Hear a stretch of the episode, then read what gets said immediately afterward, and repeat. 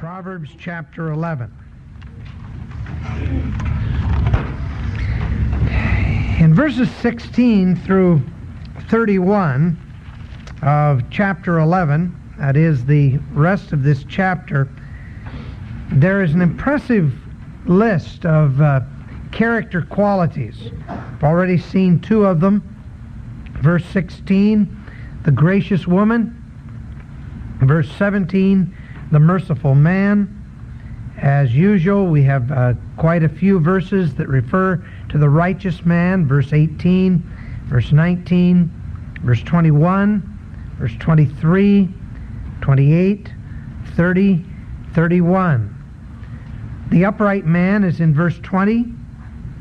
The person with discretion is in verse 22.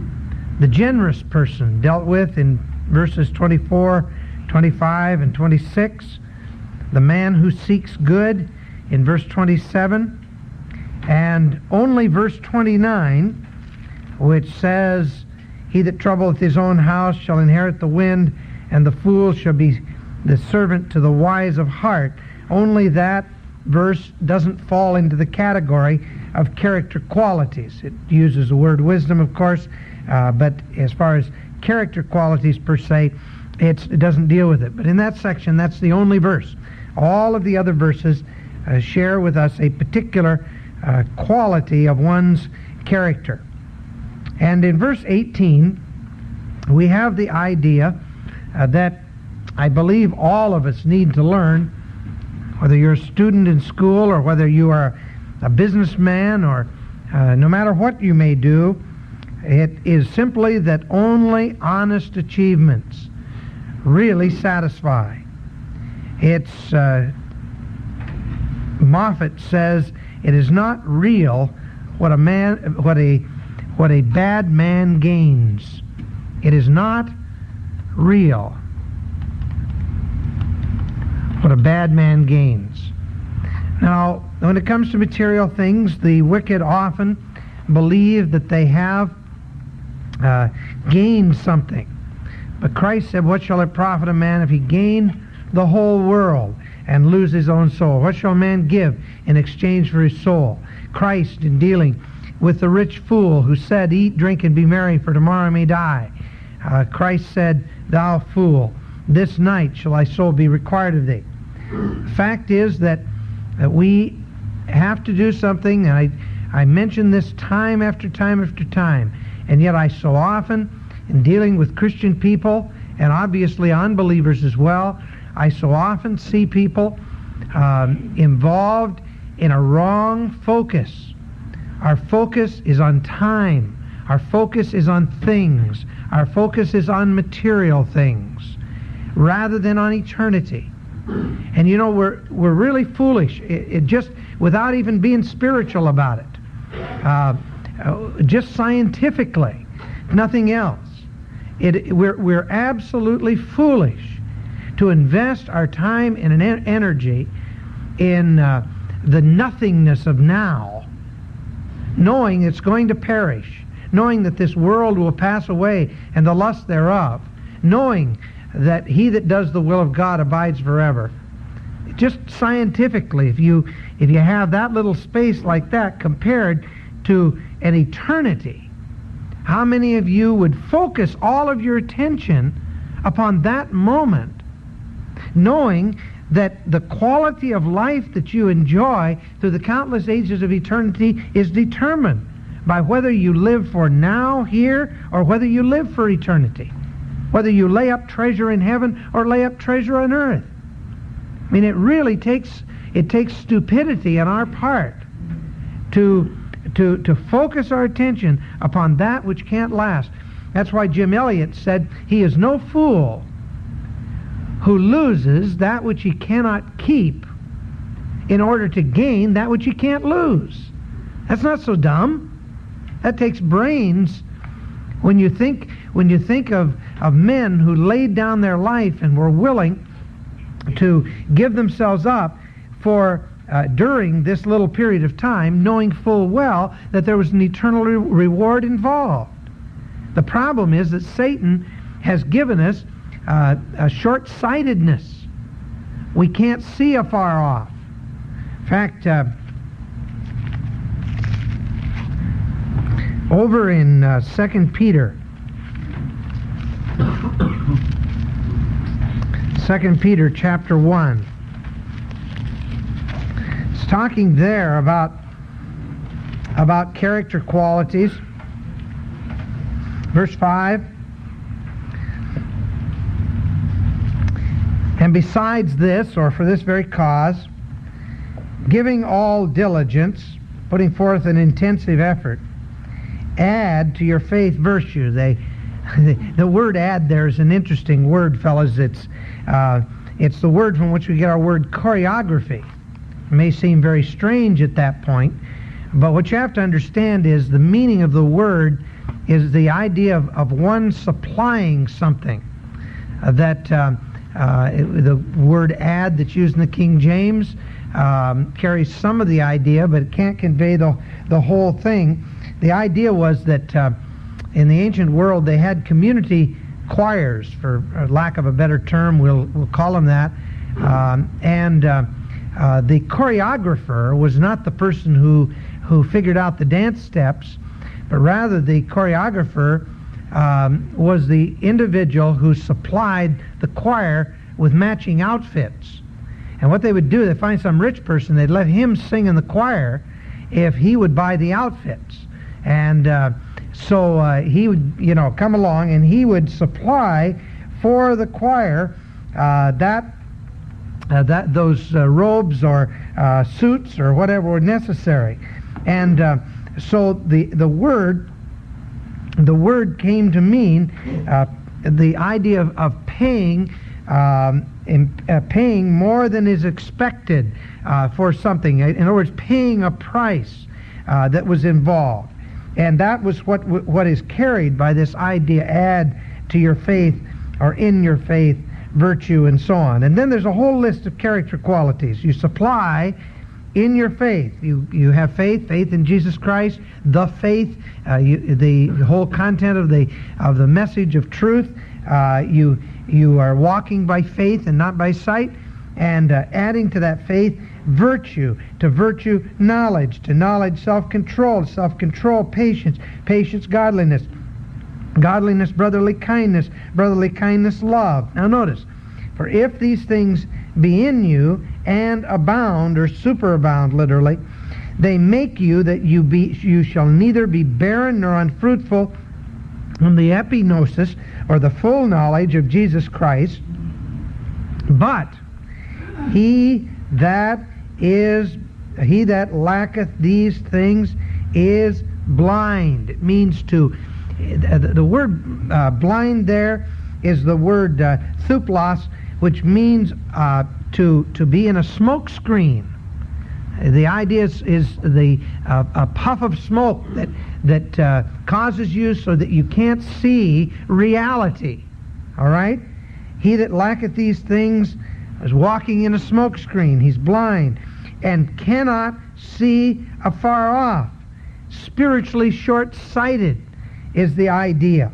Uh, the the uh, person that has the this particular problem, it pictures really a person who squints as he tries to see. You ever see somebody like that walking around without their glasses, and and they can't see, and and uh, that individual uh, is is unable to discern beyond a certain distance. Everything is blurred. He can't see. All right, and at the same time he has a memory loss. He's forgotten that he was purged from his old sins. Now it's talking about a believer. But saying that a believer, if he doesn't concentrate his attention in building these character qualities, that uh, though the text here doesn't say, uh, it nevertheless is true, those character qualities that, that amount to something in eternity, if he doesn't spend, expend his energy in building up those things in his life, rather than merely building up treasure here on earth, building up material things, then he is short-sighted. And because he's short-sighted, uh, he is unable to discern, unable to see the things that are there before him. We need to, we need as Christians to come to a brand new awareness of the soon return of the Lord.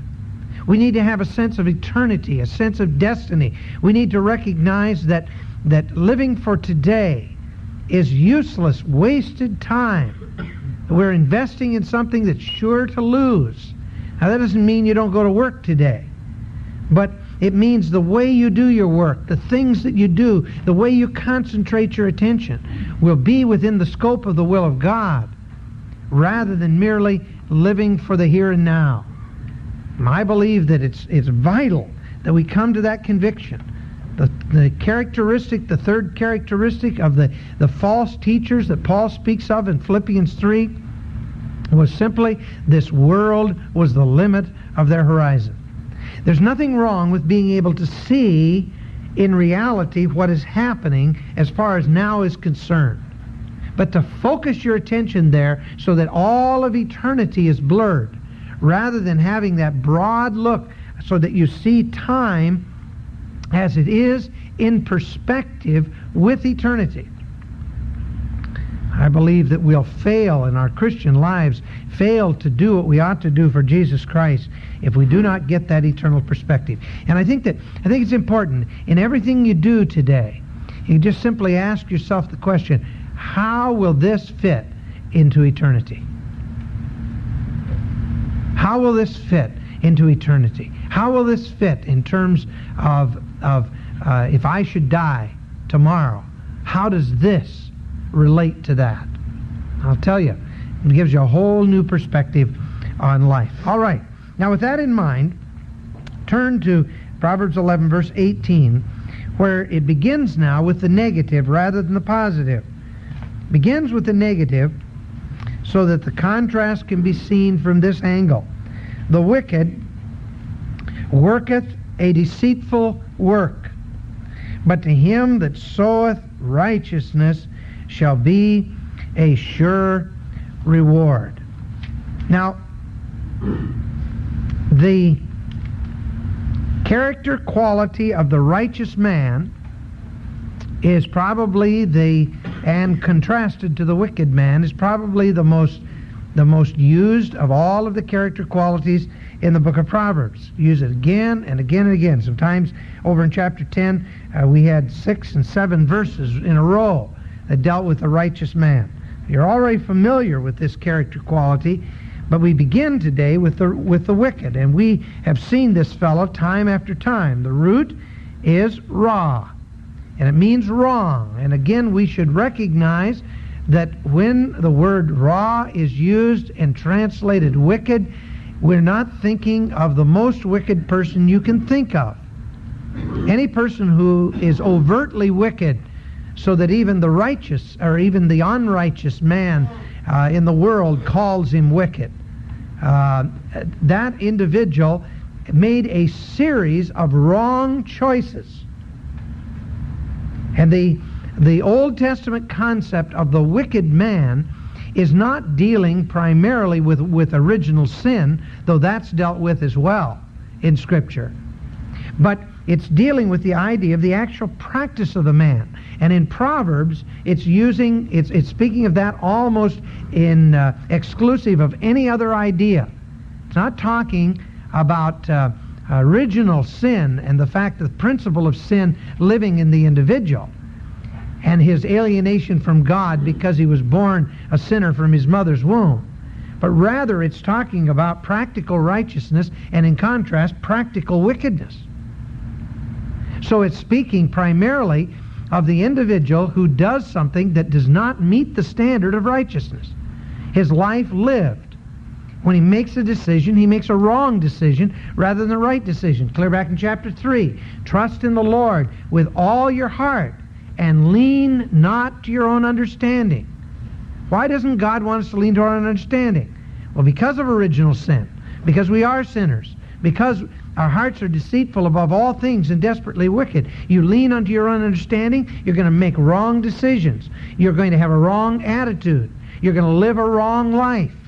And that's what that's all that the word ra means. And it's the accumulation of wrong attitudes, the accumulation of wrong deeds that ultimately bring a man to the place where he is, as it is here, Rasha, which is an intensive stem. And the intensive, the intensively wicked man is an accumulation of his of his wrongness in his life. And of course, wrong, when you make wrong decisions, it's going to lead you in wrong paths. When you're on wrong paths, then you're faced with other decisions and you continue to make wrong decisions. What God wants us to do is understand that He has given us the final word on what is right and wrong. And as we mature in Him, we'll have discernment to see that. Now, the word ra is used in parallel with uh, almost every word for sin that is used in the Old Testament. You don't always find it in the immediate context, but sooner or later, as uh, scriptures dealing with adultery or some other sexual immorality, uh, when it's dealing with with evil, when it's dealing with idolatry, sooner or later you'll see that word "ra" jump up. It's associated with every sin that the Old Testament describes, and that's because men make wrong decisions. Again, now you have the contrast, which we've seen so often between Ra and Tasak, which has to do with the the righteous, the one who lives according to a standard. You find you find uh, 80 times this contrast in the Old Testament. 40 of them are in the book of Proverbs.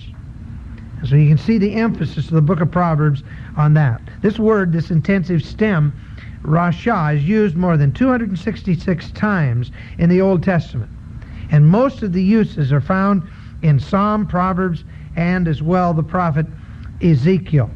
Often when you see the, the, uh, the word Rasha, uh, there's, uh, there's the implication with this intensive wickedness, this intensive wrong, there's the implication that the way that it's a way of life that does not bring satisfaction.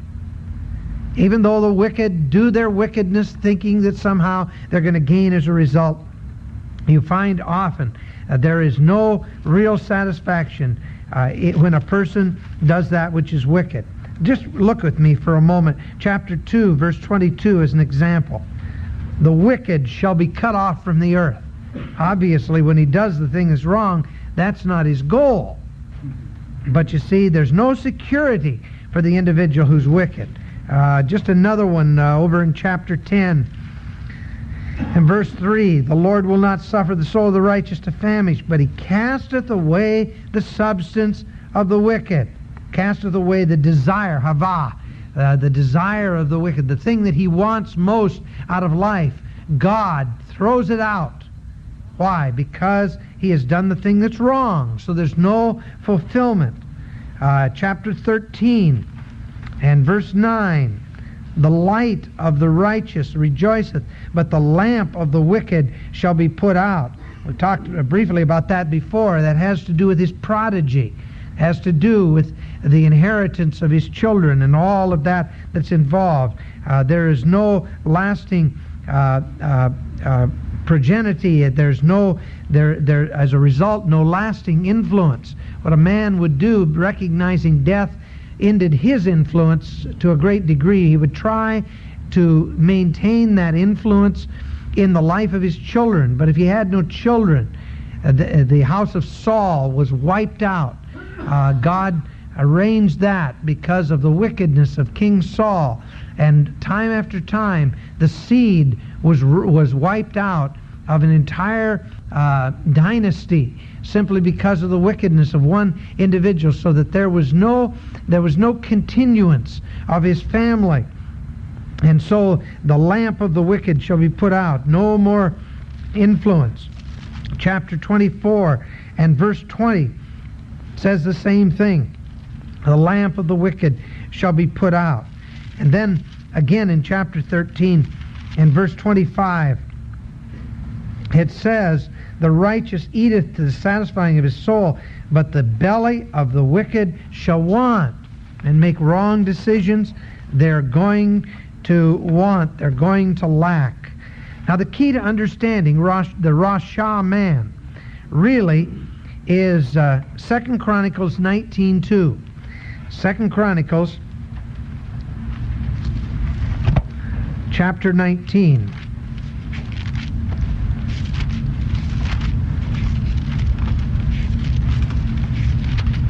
And verse 2.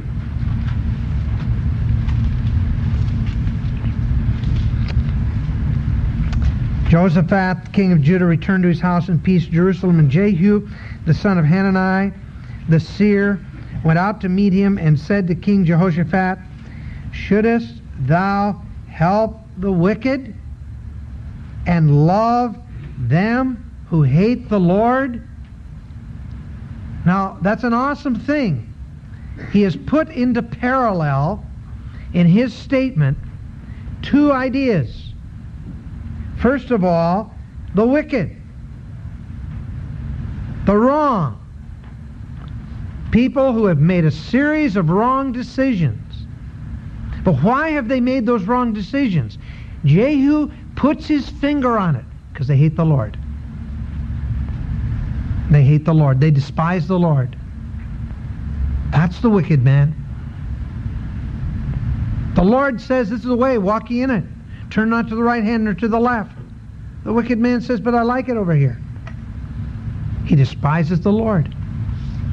The man that despises the Lord, the man that despises God's word, the man that will not take his direction from the objective truth of Scripture, the man who insists on his own way, such a man is a wicked man. He despises the Lord. He hates the Lord. Therefore, there is wrath upon thee before the Lord. Them that hate the Lord. And see, that's the ultimate, the ultimate motive in the heart of the wicked man. Satan was the first wicked being. What did he say? I'm going to do as I please.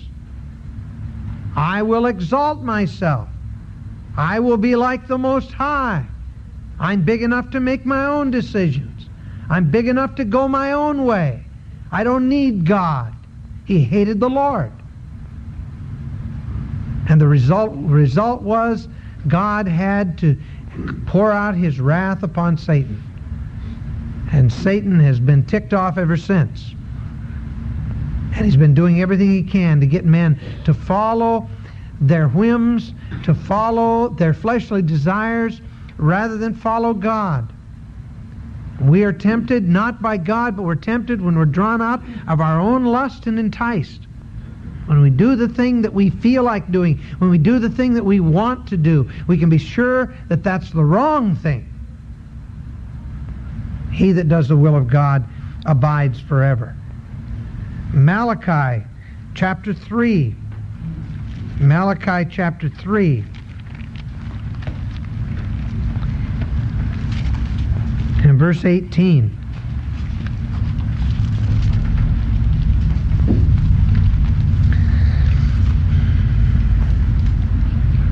Now here's another parallel. Then shall ye return and discern between the righteous and the wicked. All right? Now, how can we discern between the righteous and the wicked? Well, obviously, uh, in that day, these are people now that fear the Lord, all right? And they're going to be able to tell the difference. If you fear the Lord today, then you, uh, if you uh, think on His name, concentrate upon God, He's going to give you this kind of discernment. Even though this is a promise to Israel in the future and the faithful remnant, nevertheless, I think it's something that we can take to heart even today. And the Lord says, In that day when I make up my jewels, I'll spare them as a man spareth his own son that serveth him. All right? And in that day, you're going to be able to discern between the righteous and the wicked. But then there's a parallel. Even between him that serveth God and him that serveth him not. Right? The righteous man is the man who serves God. The wicked man is the man who doesn't. The man who chooses not to serve God. Rather, he serves another master. That's the wicked man. If we could only understand that. You go out today and you're faced with an opportunity to do something, you have a choice. You can do it God's way, or you can do it your way. You do it your way, you're in trouble. You, some of you have seen this little chart before. God's way, Satan's way.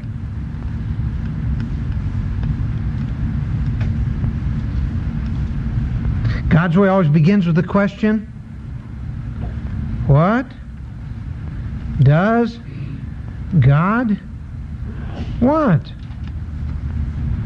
Satan's way always begins with the question, what do I want? You can test everything by that. The heart is deceitful above all things and desperately wicked. Don't trust what you want. Now remember, delight yourself in the Lord, and He'll give you the desires of thine heart. But you've got to concentrate not on getting the desires of your heart, but on delighting in the Lord. You leave the result with God. And so you have the two questions. Eve in the garden. Satan operated on the basis of trying to get her to want something God had forbidden. And when she finally capitulated, then the fall of man was effected. Says he, she saw the tree, that it was desirable for food. Sure, it was desirable. Everything God made would have been beautiful and marvelous, and there was something something wonderful about this tree. But you see, Satan came along and magnified its wonderfulness and got Eve to forget all of the other varieties of food in the garden and forget it and concentrate our attention upon one forbidden thing. Try it. You'll like it. She tried it. She liked it. But the end result was death. So what did she gain? Nothing. She lost. And think, uh, you, you, you put yourself in that situation, you say, oh, wow, talk about a dumbbell. God says, of all of the trees in the garden you shall eat, except one. And Satan says, you know what? That one is the best of all. That one is the one you you gotta want that. And so you see, Satan got her to do what he had persuaded her she wanted. And Satan is one of the things that makes it so hard. Remember, the message of the gospel is deny yourself. Say no to yourself. Okay? The message of Satan is enjoy yourself. It's later than you think. Enjoy yourself while you're still in the pink. The world goes by as quickly as a wink. Enjoy yourself. Enjoy yourself. It's later than you think. Popular song of my era, 200 years ago. But that's what Satan says. Satan says the here and now is where it's at. God says no. Sacrifice now so the eternity is where it's at. And you constantly fight that. The thing, interesting thing is that in God's way, there's always short range loss. To follow God's way always costs you something. To follow Satan's way, short range gain. That's why you need the long look, because God's way has long range gain, Satan's way has long range loss. And you have to decide which is more important. It may seem, as far as time is concerned, as a, as a waste of time. In 1956, five sharp young men in the first week of January, January 6, 1956, these five young men were killed by the Auca Indians. Jim Elliot, Nate Saint, Jim McCullough, uh, Jim uh, McCully, and uh, the others. They found them. They they discovered ultimately they were killed by five men with machetes. And Jim Elliot and the bunch had rifles. And there's absolutely no way that five men with machetes are going to be able to take on five men with rifles and win the fight. The fact is, the missionaries didn't shoot their weapons, not once.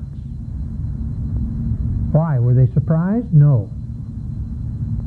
No, they weren't. They were well able to defend themselves. And they could have taken those five men, and they, they could have even scared them off with a shot. But you see, they went there to reach them with the gospel. And to shoot even over their heads would have set that goal back years. So they left their weapons and they allowed themselves to be killed. Why? Well, ultimately, you know, those people were reached by Nate Saint's sister and by Betty Elliot, who went into that Auca tribe and translated their language and touched the, the people with, with the gospel of Christ. Betty's brother, Dave Howard, flew in, was the first man to be on Auca soil since the five men were martyred. Only a few years later, after their martyrdom, he was the first man to go there. And when he stood in that church that was built in that village and preached a message on the front row, were four out of the five men that had killed the missionaries who are now elders in the church. The fifth man had died. Scripture says, except the corn of wheat fall into the ground and die, it abides alone. But if it die, it brings forth much fruit.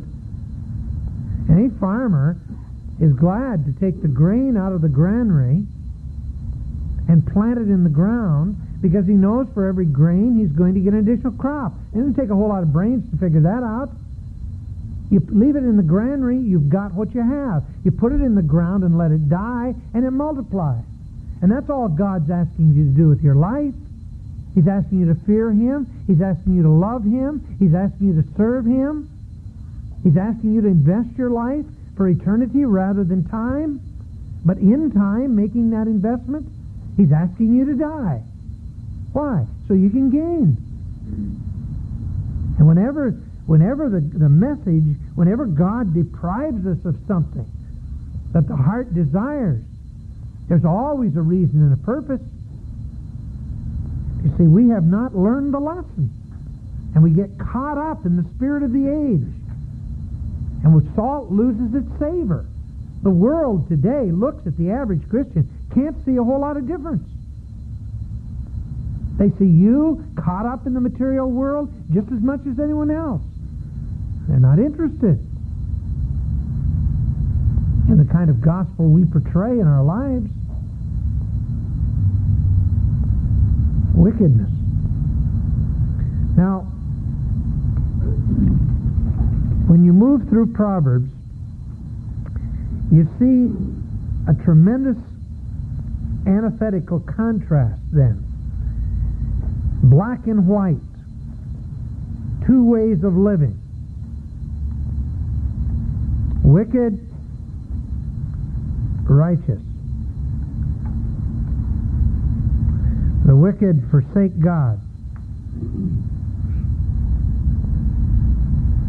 The righteous cling to God. The wicked are oppressive. The righteous are upright. The wicked are liars. The righteous are lovers of truth, and so on. There's a whole long list that you can make. At least 40 things that you could put in your list that describe the wicked as, a pro, as opposed to the righteous. But now, in our little text here, it says, The wicked worketh a deceitful work. Let's talk about that word worketh for a moment. The word is asa. It's a root that means to do or to make or to manufacture. It's um, um, related to bara, which means to create. Word, one of the words that God used in Genesis chapter 1 when speaks of creating the heaven and the earth. The idea is that of manufacturing something, making something. It's used sometimes uh, in uh, a little different sense, like in Isaiah 27 5, it speaks of making peace. Uh, in Proverbs 20, verse 18, uh, we just turn to that real quick, quickly. Every purpose is established by counsel and with good advice. Make war. Right? So it talks about making peace, making war. Uh, used in that sense, Genesis 14.2, uh, again, the idea of making war. Uh, it's used in Judges chapter 1. Judges uh, chapter 1 and verse 24 uh, says, And the spy saw a man come forth from the city, and uh, he said to them, Show us, we pray the entrance of the city, and we will show the mercy. The idea of dealing in kindness, the idea of showing uh, mercy. The word is used in that way. In Genesis 32:11, Genesis 32 11. Deliver me, I pray thee. Um,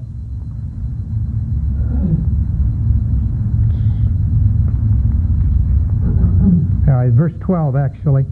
Um, and thou sayest, I will surely do thee good. There it is, to do thee good. Uh, that is the idea of manufacturing or making.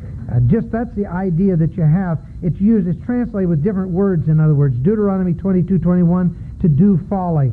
Uh, Exodus 10, 25, to offer sacrifices. Uh, the word offer. Uh, Exodus 12, uh, 48, to keep the Passover. Uh, Judges 11:36 to execute vengeance and so on. There's a whole wide variety. It's one of those one of those uh, little words that is translated differently according to the noun that it's used with and uh, and fitting the particular thing. But it means basically to make or to do. It's it's used uh, in in the sense of make. Uh, sometimes in that literal sense where it's speaking of actually fashioning an object. Uh, Genesis chapter 8, uh, where Noah is building the ark, it says it talks about him uh, making the ark, and the word make is asah. Genesis 33, verse 17, where where Jacob uh, was building a little more permanent dwelling, it said he made booths. He actually fashioned and, and made them. It's used in the idea of of uh, of committing uh, something like uh, Hosea 6 9, where it speaks of the people of Israel committing lewdness. And uh, so it's used in that way as well. Talking about the conduct and the life of a man. Now, in this particular case, the thing he's doing, the thing he's manufacturing, the thing he's creating, the thing that he is making, is a fabrication. It's a lie. Something deceptive. Something that is not true. The wicked make or, or create a deceitful. Deceitful is the word, in this case, the word sheker. Sheker is vanity, falsity, lies. It's used uh, over and over again in the book of Proverbs to speak of a false witness. Uh, using another word for witness along with it, uh, the the word, uh, actually, the word kazab is the general word for lying, and uh, uh, sheker is used in a more specialized sense. Sheker is the word whenever God wanted to speak of the people breaking a covenant, he would speak of them dealing falsely, dealing with sheker. It's used of breaking a promise accused of breaking a treaty. The idea is that it's an empty promise. A person makes the promise, does not keep the promise, making the promise null and void. It does you no good to make a promise and then not keep it. And when you fail to keep the promise, you have made the promise that was made an empty promise. And so you have repeatedly uh, that idea used. It's used over and over again for falsehood or for lying. Actually, in the book of Proverbs, there are eight different words that are used for lying and for cheating. Let me just um, list them for you. There's the word shekar, the word kazab, there's the word R-A-M-A H, uh, which is really cheating. Uh, there is the word shaga, uh, which means to wander or go astray. It's only used once in Proverbs. There's the word uh, patha. Patha means to delude. Again, it's only used once. Some of these are very rare compared to the other. Um, there's the word nasha, which means deceit the word hathar, which means uh, effusive or empty. And there's the word tok, which means crafty or fraud. Let's just for fun, um, let's start with tok and look at a verse where it's used, so you kind of pick up on these and get a little survey of the of the idea of deception as taught in the book of Proverbs, chapter 29 verse 13, the poor and the deceitful man meet together. The Lord lighteneth both their eyes. Both the, the poor and the deceitful man meet together. The deceitful man is the crafty man, the, the fraud. The fraud. The Lord has mercy, of course, on the on the poor. And uh, uh, the, the idea is that the two are going to meet together, probably thinking in terms of the, of the uh, uh facing the Lord ultimately. And uh, the Lord lighteneth both their eyes. He's going to bring both of them um, to the place that they'll understand particularly what they've done wrong and so on. Chapter 27, verse 6, Faithful are the wounds of a friend, but the kisses of an enemy are athar. They are effusive. They are empty. They're vain. Uh, chapter 26 and verse 26. He whose hatred is covered by deceit, his wickedness shall be revealed before the whole congregation. That's just pure deceit in this case. And that's the word uh, nasha. And then the word uh, Patha, chapter 24 and verse 28, where it says, Be not a witness against thy neighbor without cause, and deceive not with thy lips. Now again, the idea of, of actually delusion. Uh, don't bring people, don't delude people as a result of your lips. And then the word shagah, chapter 20, Chapter 20, verse 1 Wine is a mocker, strong drink is raging. Whosoever is deceived, the word means to wander, to go astray. Whoever deceived there is deceived thereby is not wise. Shagah, cause you to wander. Anybody that ca- that allows uh, any kind of of uh, liquor to uh, lead you astray, then and deceive you that such an individual is not wise. Rama is used a little bit more. Let's look at a few places. Chapter 12, verse 5. The thoughts of the righteous, the thoughts of the righteous are right, but the counsels of the wicked are deceit, or cheating, actually. Chapter 12, verse 17. It speaketh truth, showeth forth righteousness, but a false witness deceit. Deceit is cheating. Verse 20, deceit is in the heart of those who imagine evil. The counselors of peace is joy. Chapter 14, verse 8, the wisdom of the prudent is to understand his way. Folly of fools is Ramah, deceit. Verse 25, true witness delivers souls, but a deceitful witness speaketh lies. Ramah. Chapter 26, 26. Verse 19. So is the man that deceiveth his neighbor and say, says, I am I not in sport? You don't cheat your neighbor. Okay, verse 24. He that hateth dissembles with his lips and layeth up cheating, deceit within him, and so on. Now, th- that's the word Ramah. The uh, word uh, kazab is used a number of times. Let me just give you one example. Um, chapter 23 and verse 3, it's the common word. Uh, Be not desirous of his dainties, for they are deceitful f- food. They're, it's a fraud, is the idea. And then, of course, our word, shekar, which is used in our text. It's used, uh, I'll give just a couple more. Chapter 20 and verse 17, where it says, bread of deceit. The bread of deceit is sweet to a man, but afterward his mouth shall be filled with gravel. Uh, chapter um, 20, uh, chapter uh, 31 and verse 30. 31, 30. Favor is deceitful, beauty is vain. Favor is deceitful. Favor, favor really is, is a fraud. That's the idea. Now, all of those words then are used with this various shades of, of meaning and the idea of, of uh, being of, of deceitfulness and lying. You can see the book of Proverbs has an awful lot to say about that awesome subject.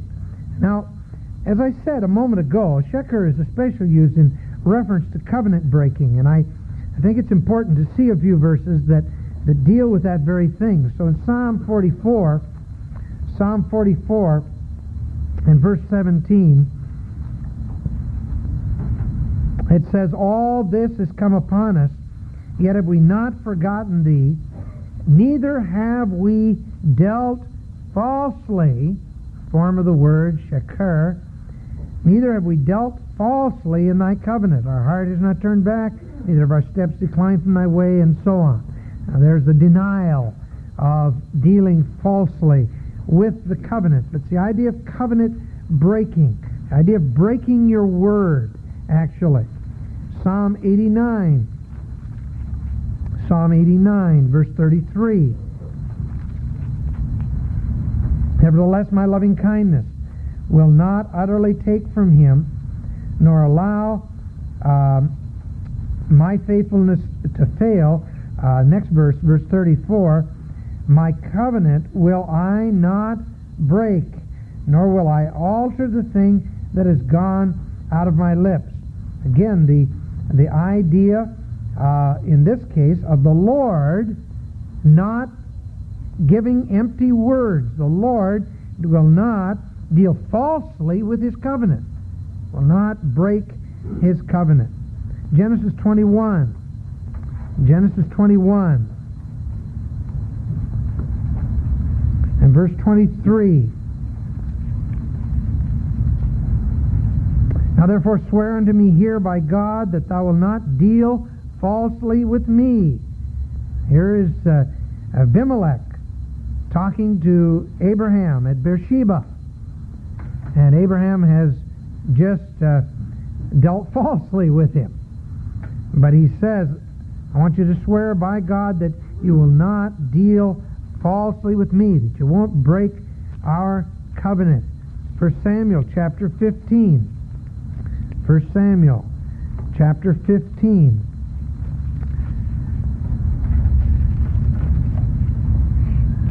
And verse uh, 29. And also the strength of Israel will not lie, sheker. He will not lie nor repent, for he is not a man that he should repent. He will keep his covenant. The idea. Isaiah chapter 63.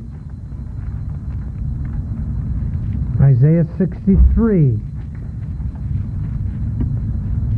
and verse 8. For he said, Surely they are my people, children that will not lie. So he was their Savior. Again, the people here are being called people that are that are not sheker. They will not break the covenant, and so on. Now, The idea then is that of, of uh, covenant breaking, or uh, the idea of deception, being a false witness, and so on. So Sheker's used here of works or activities that are false. False in the sense of being groundless, false in the sense of, of breaking the word. Uh, it, it, says in Psalm 38, verse 19, uh, the psalmist is saying, Many are they that hate me without a cause, without sheker. It's groundless. False witness doesn't have grounds on which uh, he uh, is making accusations. The person who breaks a covenant uh, does not have the ground that uh, is necessary to keep that covenant. And uh, the idea is it's not based on fact. It's not based on, on reality.